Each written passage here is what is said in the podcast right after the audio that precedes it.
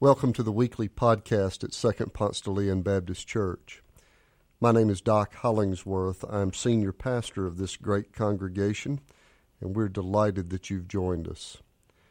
Our prayer for you is that as you listen to this message, you might feel closer to God and closer to God's hope for you.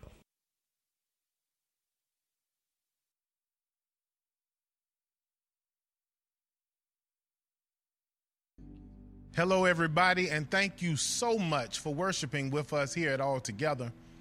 It's August, and this is a very special month because I believe we have been traveling a winding road for a whole long time.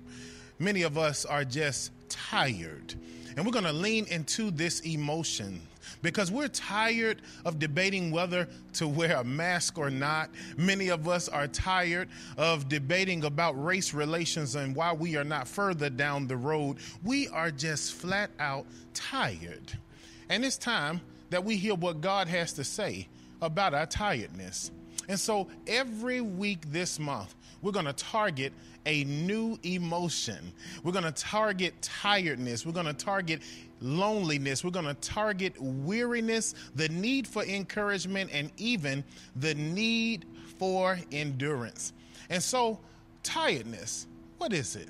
Well, tiredness is a natural outcome of work and stress.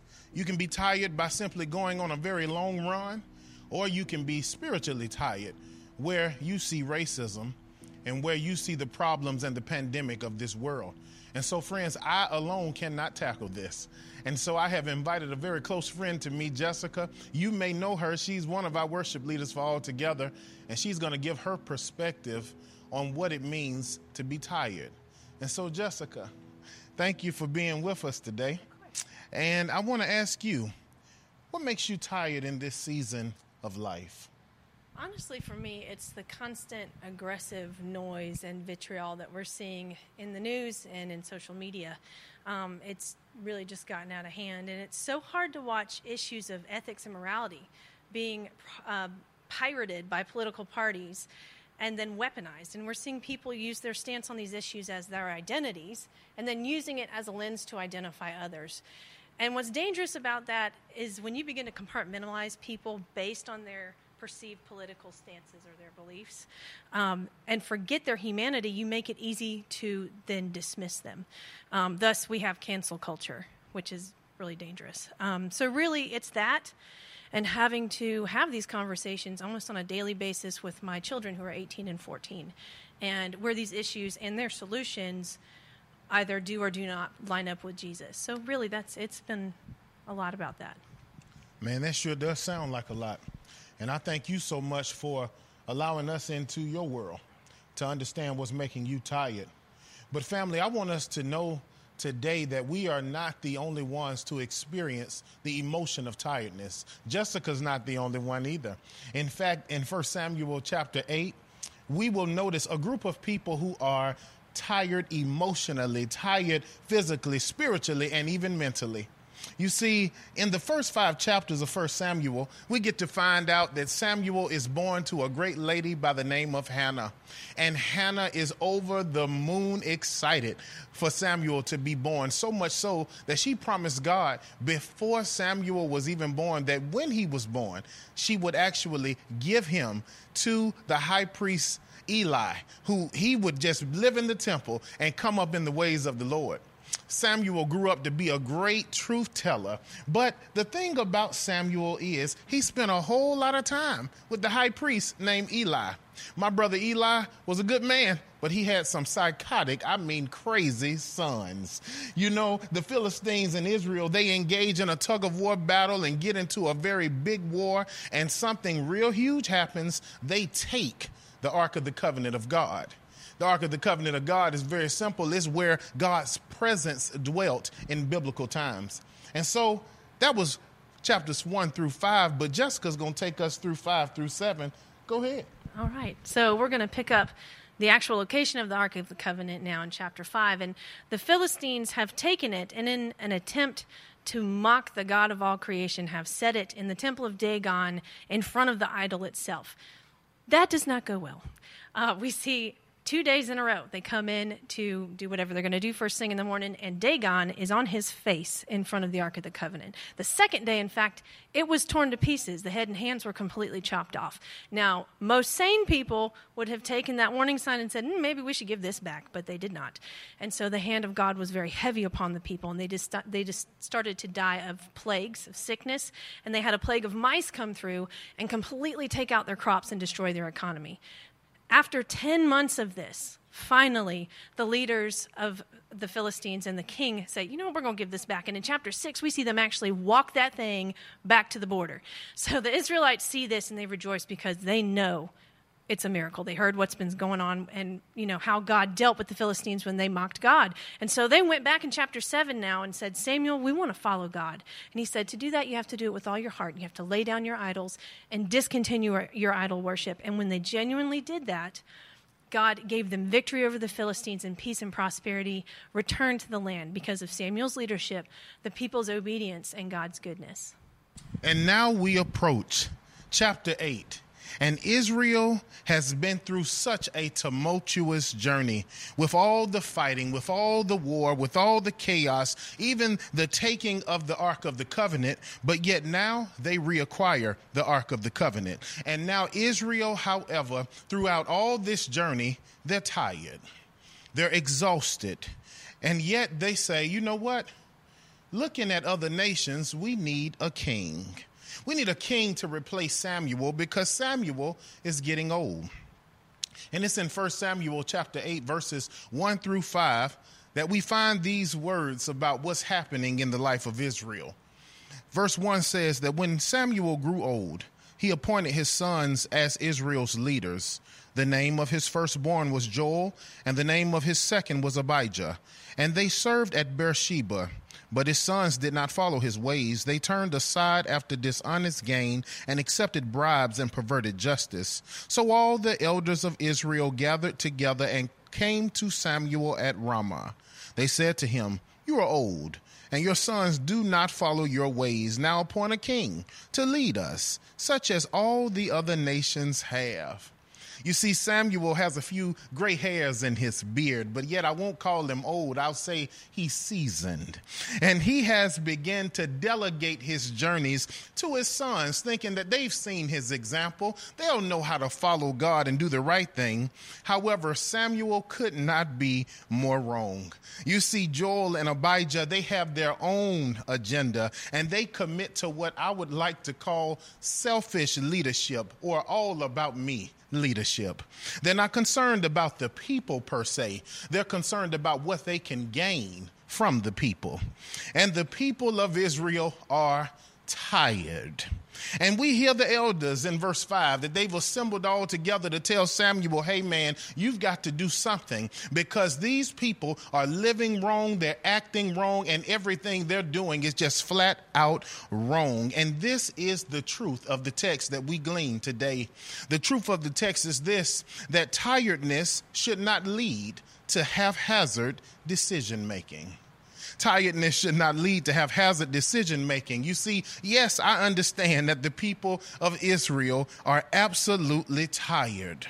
But instead of seeking God or even gaining wise counsel from Samuel, these people travel right into the land of comparing themselves to others. And how many of you all can attest that comparison is actually the thief of joy?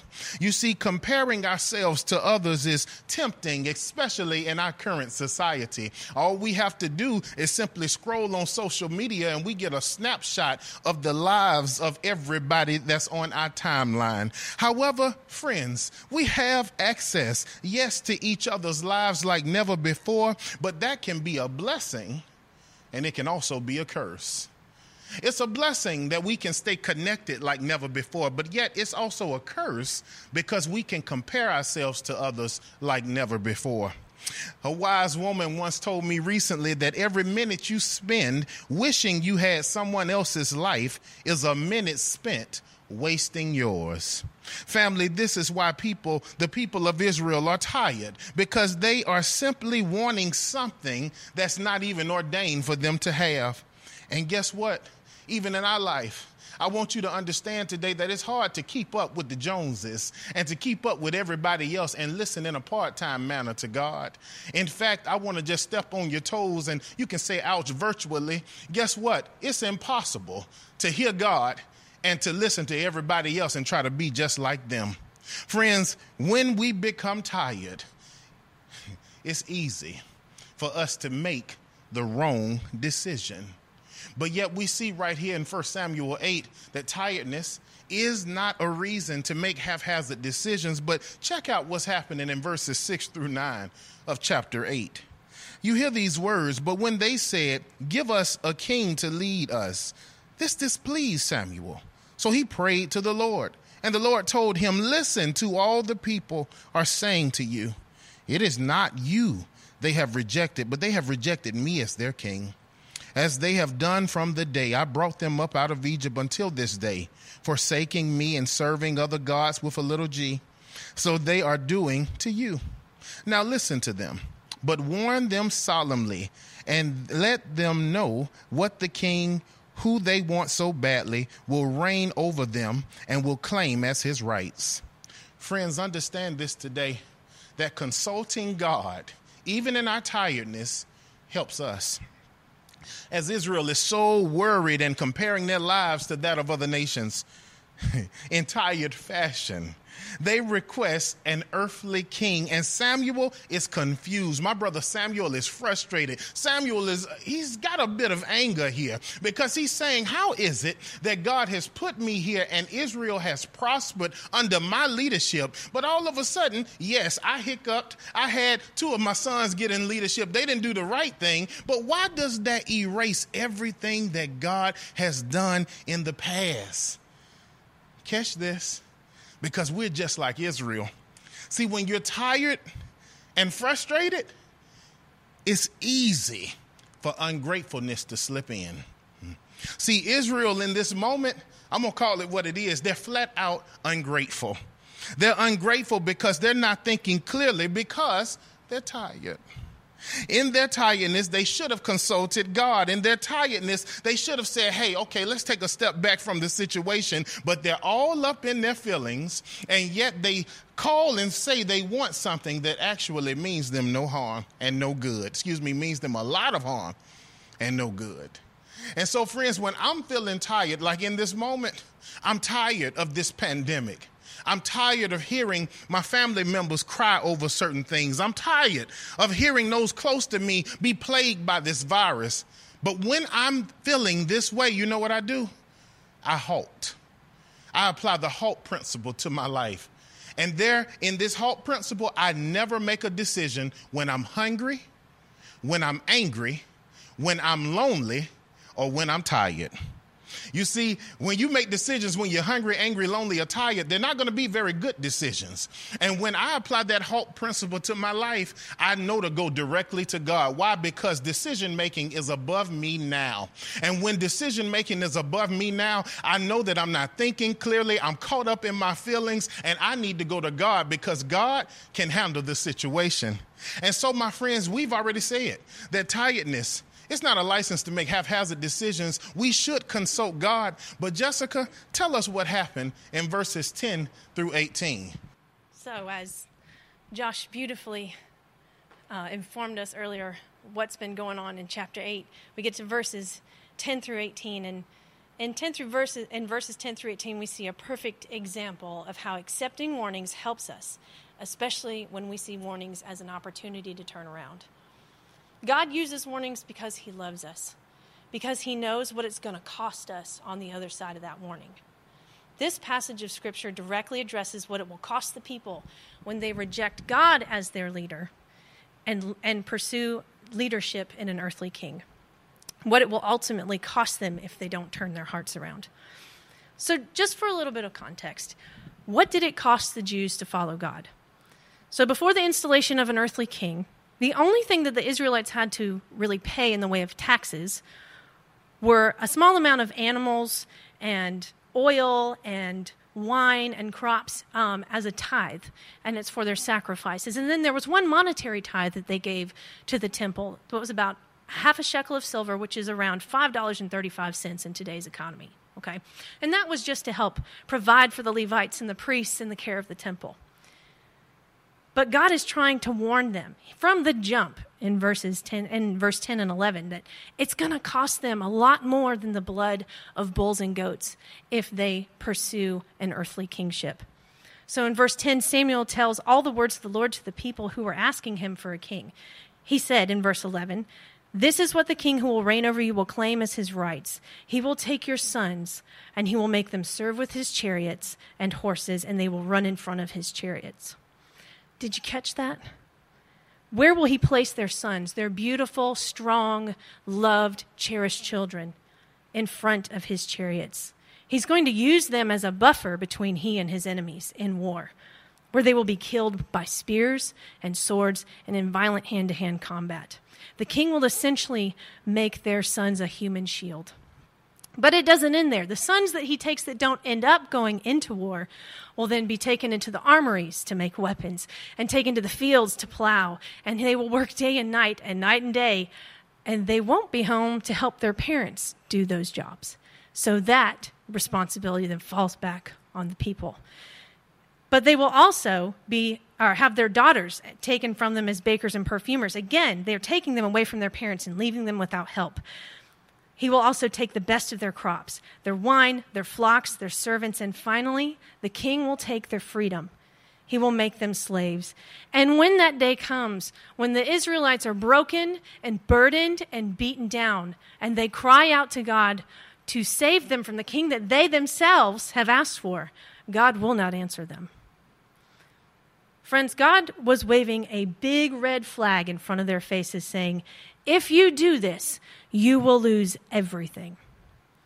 So you see, when the people followed God, the only blood that was spilled on their behalf for their protection and their provision was the blood of animals. But now God is warning them if you continue to pursue in your desire to reject me and follow an earthly king, that blood will become the blood of your children.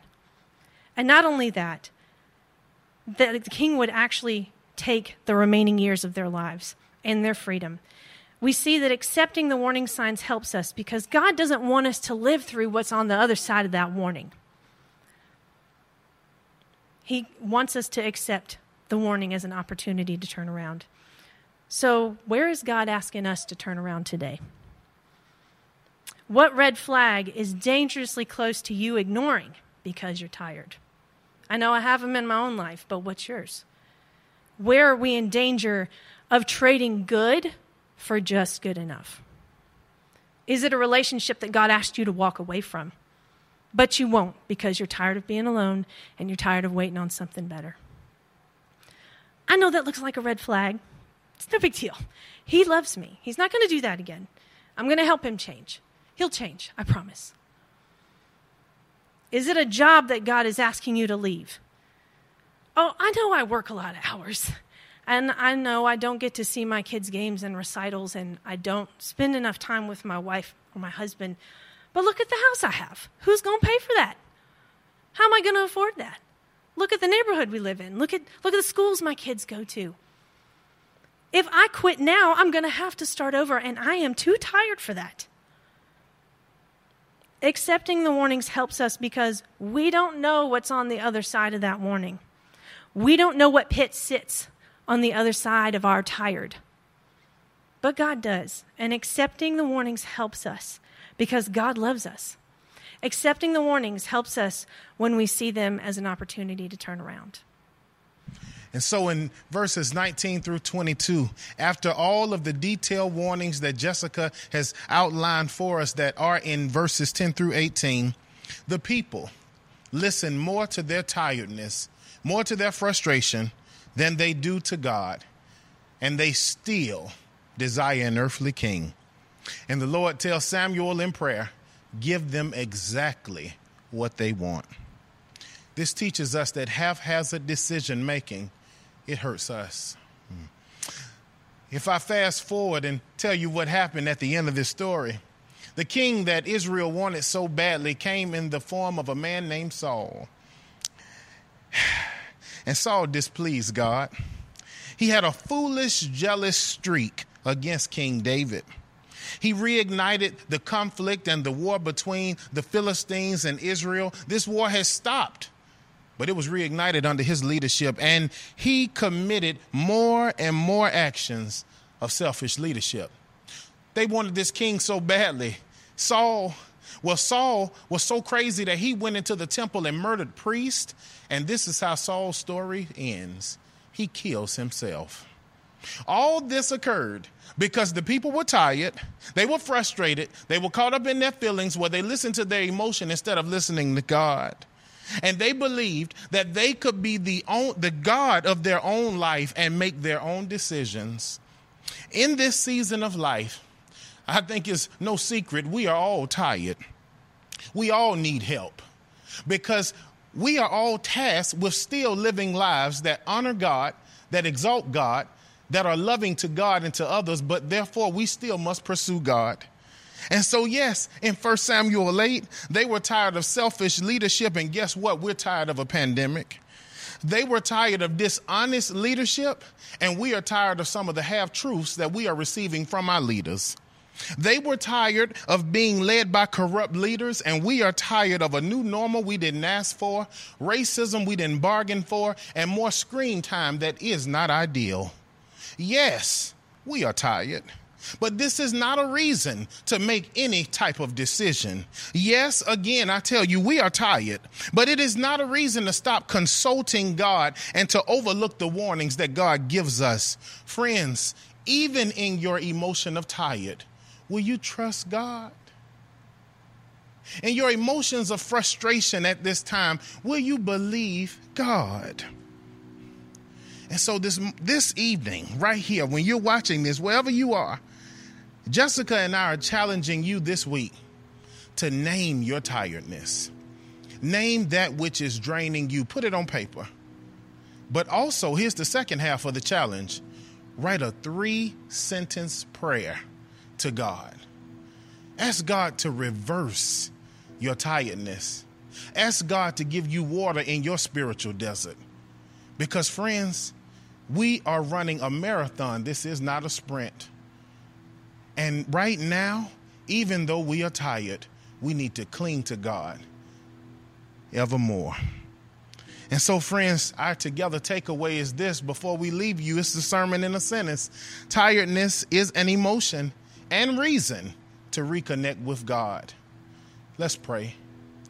God in heaven, thank you so much for us hearing the stories of others who happen to feel similarly to us.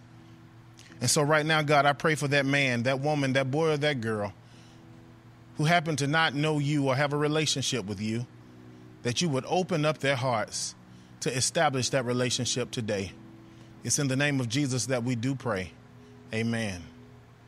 Friends, if you're watching this from whatever location you may be watching and you know that you're tired, you've tried to fight life alone, and you're not winning, and you need to establish a relationship with Christ, you can do that from right where you are.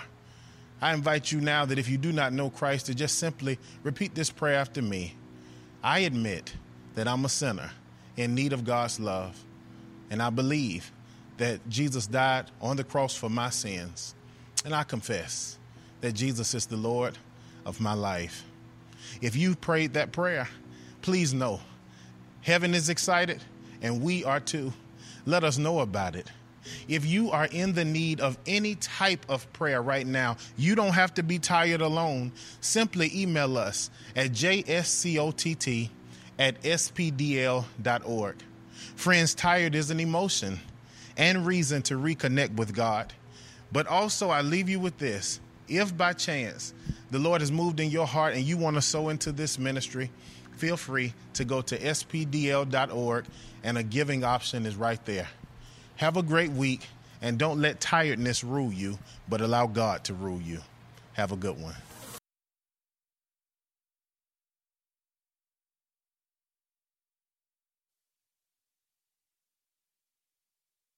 Thanks for joining us. If you live in the Atlanta area or visiting Atlanta, come and worship with us in person on Sundays at Second Ponce de Leon Baptist Church.